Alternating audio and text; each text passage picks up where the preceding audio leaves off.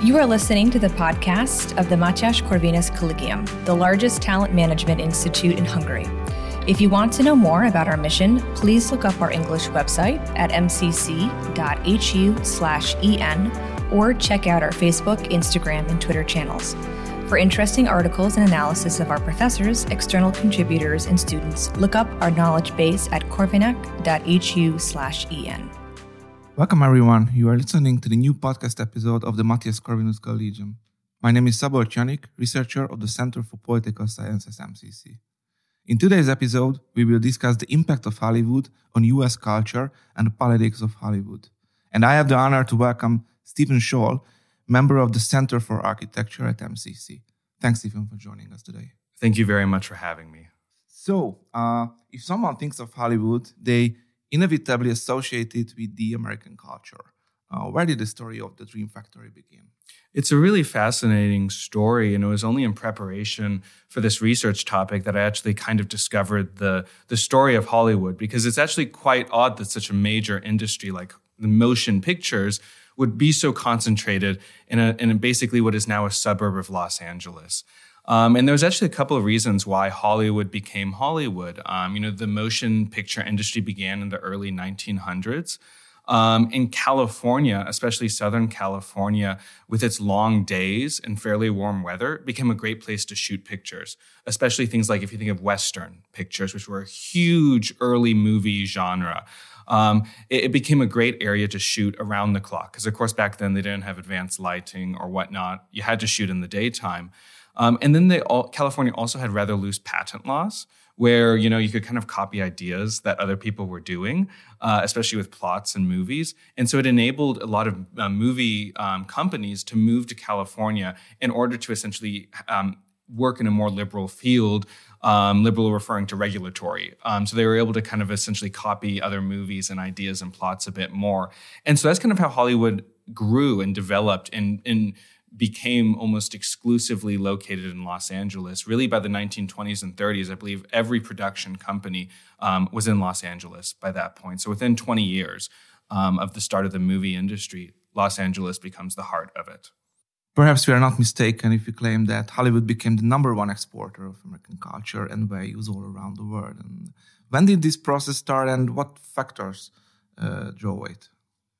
Yeah, I mean, it's definitely an interesting idea because, of course, if we look at, I think, before World War II, by no means was America the monopoly of the media world. I mean, you see, especially in Germany, right? You know, um, you, you see a lot of very well known movies, um, you know, um, Nosferatu, to think of one as one of very famous um, vampire movie from the 20s, which I think was German, German French film industry.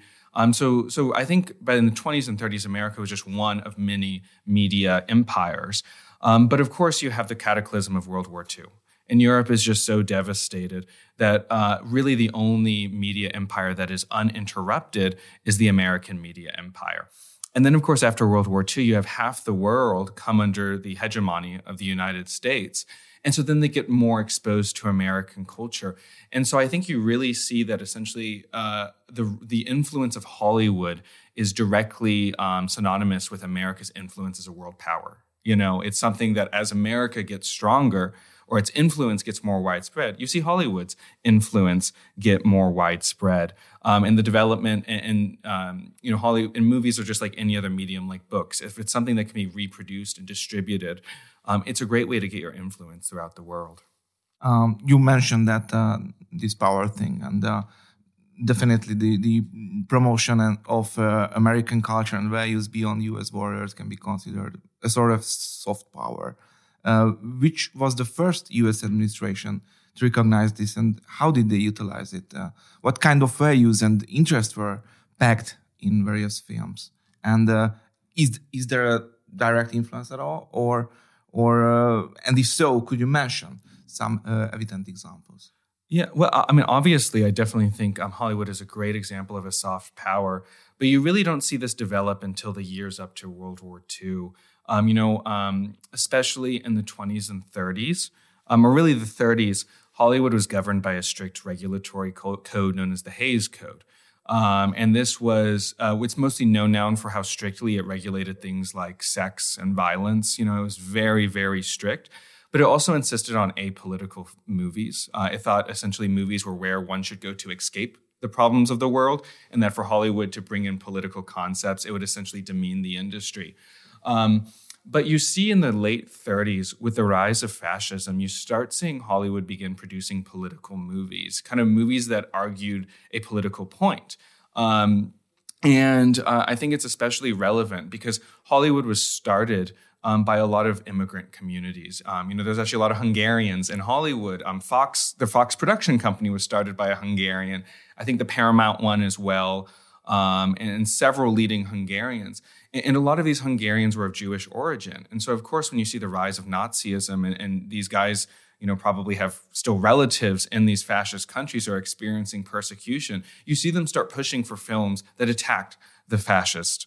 Um, and actually, there was a lot of originally pushback against the United States by the United States government against this. Um, so instead of wanting to use Hollywood to kind of expand its influence, the government actually didn't want Hollywood to get political. They there was a lot of Americans who didn't want to get involved in World War II, and they thought Hollywood producing anti-Nazi films would encourage the United States to go to war. Um, so it really wasn't until World War II that you actually see positive government encouragement, and that's really when um, Hollywood goes propaganda. You know, so World War II happens, Pearl Harbor is attacked. Uh, and the army uh, and government use Hollywood as a way of galvanizing public opinion in the United States. You see everything from the Looney Tunes to, to, Walt Disney producing propaganda films for the United States. In fact, many actors, it's hard to think of it these days, many actors wanted to sign up for the military, but the US government refused because they said it's more important for you to be doing movies. It's more important for the US government. And so you start seeing um, the US government in World War II really utilize um, Hollywood in order to help both support its war effort and, um, you know, essentially in many ways um, spread its culture throughout um, the uh, countries like the United Kingdom. A lot of the big Hollywood blockbusters of World War II were, were really big in the United Kingdom. Um, of course, they weren't that big in occupied countries, but in um, allied countries that weren't occupied, um, Hollywood became a became a big, big player because, of course, they were all fighting the same side of the war, so they liked seeing that. And so that's kind of the origin of, I think, the United States government using Hollywood in order to advance um, its specific geopolitical interests. If you jump a bit of ta- in time, one can have the impression that Hollywood became the fortress of the US liberal elite uh, over decades, uh, be the topics of uh, many movies or public remarks by, among others, uh, American actors, directors, or producers. Uh, what were the milestones in this process, or where, where did this trend change? Uh, you just mentioned. So, as I mentioned, the US Hollywood was governed by a pretty strict um, code really until the early 60s, the Hays Code. And um, that really restrained Hollywood in a lot of ways. Um, you see occasionally um, political movies coming in. You know, one can think of, for example, Charlie Chaplin's The Great Dictator. He ends this co- so comedy with this very passionate liberal internationalist speech about how all man needs to unite together in order to, you know, tear down uh, tyranny. And actually, he was attacked for that um, um, greatly for bringing politics into Hollywood. Um, so uh, really, you don't see Hollywood come into its own political mindset until the 50s and 60s. Um, of course, one of the big uh, milestones and a big concern for the US government was the presence of communists in Hollywood. In the 40s and 50s, um, a congressional committee called the House Un American Committees, um, or House Committee on Un American Affairs, um, began investigating Hollywood. Um, and through their investigation, you know, it's often lambasted nowadays, especially by Hollywood, as being this witch hunt. Um, if you actually go through the records, they uncovered dozens and dozens of screenwriters, directors, actors who were actually card-paying members of the Communist Party. Um, so the Soviet Union, you know, really in its attempt to subvert the United States, wasn't doing it through mass conversion, but really doing it through selective conversion and converting important figures into these communist circles. Um, and Hollywood was one of the biggest centers for that.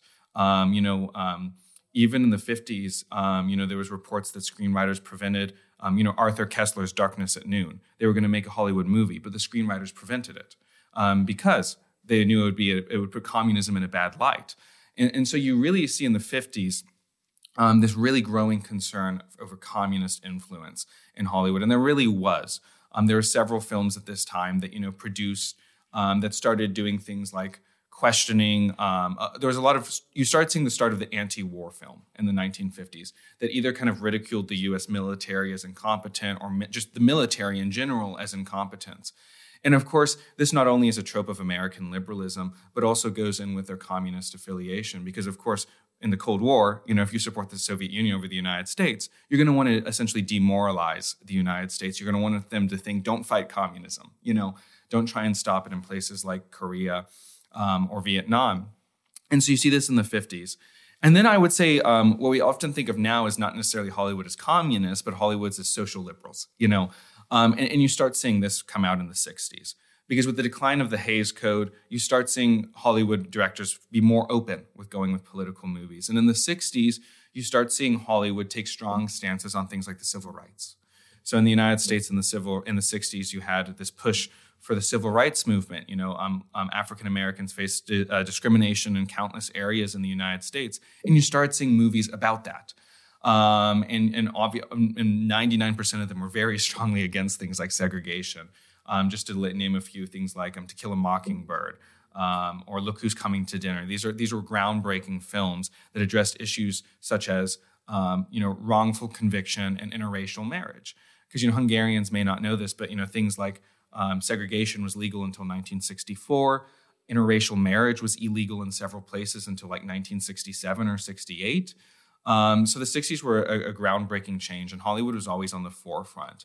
Um, not to go too much into detail, but other other topics they discuss or push were things like um, women's rights as well. Um, you know, in the, in the course I teach on politics of Hollywood, I always point out in the 60s, you start seeing women depicted differently. In the 50s, women are depicted as household, uh, you know, as housewives, um, you know, mothers. And then in the 60s, you start seeing independent women portrayed in Hollywood, women who don't want to get married. Um, and of course, that was groundbreaking. And, and, it, and it reflects this crystallization of Hollywood as a liberal institution, pushing these um, progressive ideas, some good, some bad. And the Democrats realized this and uh, brought these topics uh, onto their agenda, or was it uh, the other way around? It's definitely always a chicken and egg situation, right? Which came first? Um, I, I, definitely think Hollywood was always groundbreaking um, because you often, these movies that I mentioned often scandalize the public. Uh, and if the public's already liberal, these movies aren't going to scandalize them. Um, and I think, especially with things like um, the sexual revolution, it really was groundbreaking because, you know, um, if you look at statistics, you know, in the 1960s, um, you know, the vast majority of Americans believed things like sex before marriage was wrong. You know, that was just the common belief. And you start seeing films, you know, which was very radical at the time, characters having sex before marriage, you know, or at least heavily implied, um, or things like adultery talked about. And I think that has to have an effect because, you know, um, we as humans, we always reference things in our beliefs. And I think, you know, I can't tell you how many times I reference TV shows I know, characters, even dressing like characters. You know, there's several haircuts that famous TV show characters have had that people copy. And I think the same is true with the, you know, actions they do. And I think it was absolutely influential in kind of this both women's liberation and sexual revolution for women and men to see characters on TV doing things that they thought, oh, we can't do that. But then if your main character's doing it on TV, why can't you? You're rooting for him. I mean, your preacher might say it's wrong, but you like the main character. If he can do it, why can't I? And so I think it was definitely influenced politics and culture more so than politics influenced Hollywood.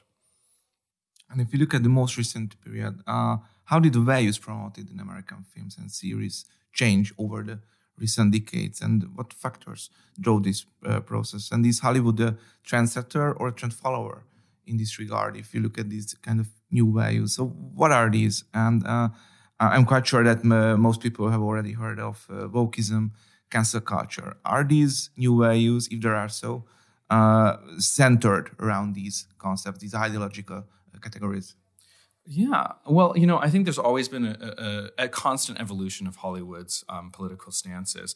Um, but usually, I would say in the 60s, 70s, and 80s, I've already mentioned, for example, women's liberation, the sexual revolution, um, are, are, topics that movies and TV shows heavily promoted. Um, and then you also have things like, and starting in the 70s and 80s, you start seeing homosexuality displayed, which is another example of how Hollywood was a trendsetter because you know 1975 probably 95% of americans you know didn't know a homosexual you know or at least wasn't did, probably did not even know one. And yet you start seeing hollywood include them in things. And so that's going to be something that's going to normalize it. Um, i even found you know in, in doing research uh, there's a tv show a fairly well known from 1975 it was called medical center. It was about a hospital. It had a transgender episode.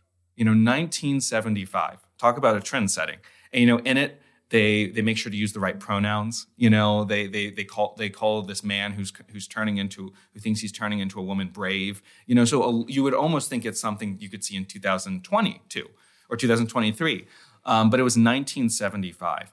And so you see Hollywood consistently promote this progressive social agenda, um, which which emphasizes this kind of we need to accept everyone. You know, everyone should be accepted. We shouldn't judge people.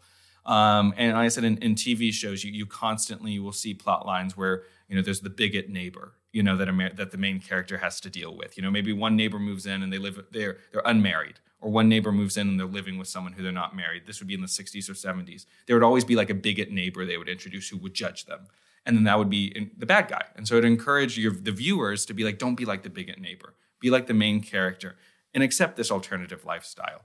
And so I think really this promotion of alternative lifestyles you see growing in the 60s, 70s, and 80s and 90s. And then in the 2000s and 2010s, it just develops into what we know as wokeism, which is really just more radicalized, more um, you know absolute version of it. And, and you also just see the takeover, where obviously this stuff was in TV shows in the 60s, 70s, and 80s, but you could still find plenty of shows that didn't talk about politics. You could find very innocent shows through most of the history of Hollywood. But people have noticed now, and especially the 2010s, every show is now political. Every show is now pushing a cultural agenda. There is no show you can watch which doesn't include these things. And I think that's what people really notice the change is this stuff was always there, but it was always just in the background, and now it's in the foreground of, of, of Hollywood. And are the American people happy with this situation, or do you know any surveys how they uh, view this uh, politicization of every TV shows, TV programs? Um, I think essentially since it's lost its subtlety, Americans have started to realize this stuff is pushing it. You know, there was a recent cartoon show came out called Velma that was lambasted. You know, it has like one of the lowest IMDb scores. Um, and it's this it's this retelling of the Scooby Doo series, which was the story from the '60s, very innocent. You know, this group of five kids or four kids and a dog. You know, they solve mysteries. Very very innocent, kid friendly. And in this new cartoon show, they've they've made it adult. So you know, there's violence, language, nudity. I think I haven't seen it, but I've only seen clips from it. Nudity. Um, you know, they've they've race swapped everyone. So originally, of course, all the kids were um, white, and now you know, um, one of them's white, and that's the bad guy. You know, that's the jerk. Um, and, and, really, um, from clips from this I've seen from the show, it's just it's nonstop. You know, uh, w- things we think of wokeism. It's anti-white jokes. It's anti-men jokes you know all they do is make fun of the one remaining white cast member and, and joke about him just being an idiot you know, uh, comments. And people didn't like that. You know, this is people have good memories. They want to watch innocent stuff. They don't want to be lectured. Um, but Hollywood's kind of um, so convinced of its own righteousness that you know it's turning everything into this very self-righteous propaganda. Um, and so a lot of people are upset. Um, but you know, I think uh, I think in many ways people don't realize though that it's always been heading in this direction. Um, you know, it's kind of like you know when you, you boil a frog slowly, the frog never leaps out of the pot. Um, and this is kind of what Hollywood's been doing. Is just we now realize the pot's boiling, but it's been heating up for the past 50 years. Um, and uh, especially with, um, like I said, I mentioned, you know, there was transgenderism was being pushed by Hollywood as early as the 1970s. Um, so this is not something that just jumped out of nowhere. It's something that's been been changing, and it's definitely a trendsetter. And I think it explains why you know a lot of Hungarians, um, you know, um, when I, when I tell them about things that are, are you know these woke ideas, they're like, oh, that could never happen here but you know it could it used to never be able to be happen in the United States. And I think a lot of the reasons why the United States has succumbed to it is because of things like Hollywood because they've normalized it. You know that's you know in many ways Hollywood doesn't have to push something even if you just include it. You know without criticizing it praising it you normalize it you know? And that can sometimes be good. You know i don't think it's wrong to normalize interracial relationships. You know i think that that was a, a good thing hollywood did um, but with other things, you know, like transgenderism, you know, I, I, think it's very bad to normalize it, especially with a young group of people. And you have, um, you know, kid shows that you know I, I, show my show the kids in Hungary to scare them a little bit. A, a, TV show I grew up with called Blues Clues, and you know they had a Pride Parade episode with transgender poly people. You know, and this is for four year olds. Um, so I think that's the reason people are now getting upset. It's just it's so obvious now. Um, but but it's been heading in this direction for a while.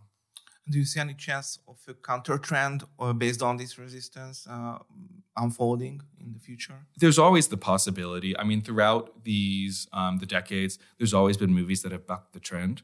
Um, you know, in the 1970s, for like the right, you know, I try and show some kind of right wing films to balance out all the left wing films in my in my course, um, but it's obviously a little bit difficult to do. Um, in the 70s, there was, you know, for example, the Dirty Harry movies, which was done by Clint Eastwood. He plays this, you know, rugged cop uh, and this was at a time where you know the U.S. was liberalizing its criminal justice laws, starting to give a lot of criminals rights. You know, the right to all those rights to remain silent. You hear in those police movies; those all came about in the '60s and '70s. Um, and there was also this was also happened during a crime increase. And so there was a lot of feeling in America that essentially, you know, liberals were kind of letting us, um, you know, be at the mercy of, of criminals. And so here comes along Dirty Harry in, in a series of movies where he's this no nonsense cop, you know, to him, the best suspect's a dead suspect. You know, um, very unapologetically. You know, throughout his movies, he he encounters. Uh, you know, he always has to be fighting a liberal city hall. He's a cop in San Francisco. So it's a it's a it's a movie that very much bucks the trends of the '60s and '70s by being by very much praising this very masculine law and order guy, and it was actually um, attacked as fascist when it came out. It was a, the, you know the, the liberal media called it a, a fascist movie because it portrayed a police officer in a good light, basically. Um, and of course, you have other movies I think that are, are quite um, bucking the trend. Um, you know, in the 70s, you had a lot of nihilistic sci-fi movies. If you look at sci-fi movies in the 70s, very depressing. Like it's it's the end of the world, overpopulation. But then you have Star Wars come along, and Star Wars is unapologetically non-nihilistic. There's good guys, there's bad guys. You know who the good guys are, and the good guys always win. You know, and that revolutionized the film industry, and that, that kind of ended in many ways the nihilism of movies from the 70s and you start seeing things like steven spielberg movies which are very similar. There's always a good guy you root for the good guy good guy wins. I mean that's the basic premise of most spielberg movies. So i think there's always the potential for that ground changing film to come along. Um, but the issue is is hollywood is so convinced of itself that basically nowadays i think to kind of reverse the trend you would basically just have to create another hollywood staffed by entirely different people and then somehow convince Americans to watch that instead. I don't think Hollywood's ever going to reform itself. Um, it's, it's very unapologetic in its, um, in its provocative ways. Um, streaming providers are becoming increasingly popular uh, these days, in many cases with original productions, not only from America, but uh, also from other countries all over the world. Uh, does this trend or the emergence of uh, streaming providers uh, influence the impact of Hollywood? And, and if so, in what direction is possible? Well, I definitely think it helps expand the influence of Hollywood. I mean, I, I, I talk to a lot of the MCC kids here. You know, almost all of them have Netflix. Um, you know, and um, or, or HBO Max. You know, I see the commercials, and so I think streaming has helped expand America's influence. Just the whole streaming idea, the idea you can just not even have to rent a CD or go to the movies. You literally can just watch it from your computer. That that increases the um, the uh, it, it, increases the um, influence of Hollywood to unprecedented levels. And I think uh, it's something that, especially with the, with how political Hollywood has become, or overtly political, I should say, um, it's something that I think is quite dangerous. It's, it's, a dangerous combination, and you see a lot of the streaming shows be some of the most woke shows out there. Um, Velma, I believe, was a streaming show. You have a lot. I, am not a Lord of the Rings person, but you had a lot of Lord of the Rings people very upset with the new um, TV show that came out. Um, you also um, have, uh, I, I, know of another, a lot of the Disney Plus shows, um, which are streaming, you know, are, are quite woke.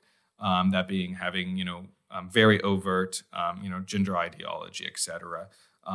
content in it. And I think that, that is quite a predicament because it, it's something that can now be available everywhere. It's something that, you know, your kids can watch on your iPod or your their computer and so it's a very deadly, not deadly, but a very dangerous combination, especially for the rest of the world. Um, just because now, you know, you really do have an American TV in your room because you have your laptop, you have your whatever device you use to watch TV. You now can basically see whatever Americans can see. Um, and, and, a lot of why America is the way it is is because their TV's been a certain way. And so I think it's it's actually a, a quite of a predicament we're in right now. And I think um, it's something that needs to be um, pushed back in many ways. And can non-American productions uh, available on uh, streaming providers uh, counterbalance somehow, or do they follow suit? I mean, I think a lot of I think you know I think um, outside the Western world, I think within the Western world, a lot of them just follow suit. Um, you know, but I think outside the Western world, I, I, don't watch a lot of non-Western media, but you know, I, I see films from like Bollywood where they just look so fun. And I can't remember the last time Hollywood's produced a fun movie. You know, something that's just totally lighthearted. You know, and I see some of the clips from their dancing movies or productions where it's basically just a, a lavish musical. Um, and, and I think a lot of that has the potential to push back. I think you'll see a lot of alternatives rise up, which is the one good thing about streaming is you're not um, at the mercy of the cable companies or the, the TV companies or what have you. If you can produce a website that people can go to, you can produce alternatives. Um, but I think it's something that a lot of um, if if if you're worried about this kind of negative woke influence from the United States, it's something that you're going to have to start um, wondering whether or not, um, even just as a family, you know, you regulate, you know, watching this kind of American influence. Because I know for me, if I, if I, uh, when I have kids, you know, I'm gonna, I know now if I were watching American shows, I have to watch every single show before I show it to my kids. You know, I even know if they're one year old, I have to, I'm gonna have to watch every single episode before I show it to them because I don't know what they're gonna say. You know, I, I, can't trust anything anymore. Um, and if you told me 10 years ago I couldn't trust Disney to show my kids a family friendly film, well, you know, we, we've definitely gone a far way. Thanks, Stephen, for sharing your thoughts on this interesting and current topic. And uh, dear listeners, today you had the chance to listen to the cultural impact and politics of Hollywood with Stephen Sholl. Thank you for following the MCC podcast, and please stay tuned for the upcoming episodes as well. Goodbye, everyone. Thank you for listening to this MCC podcast episode. For further media content, please look up our English website at mcc.hu/en or look for us on Facebook, Instagram, and Twitter. If you want to read more by our professors, external contributors, and students, check out our knowledge base at corvinak.hu/en.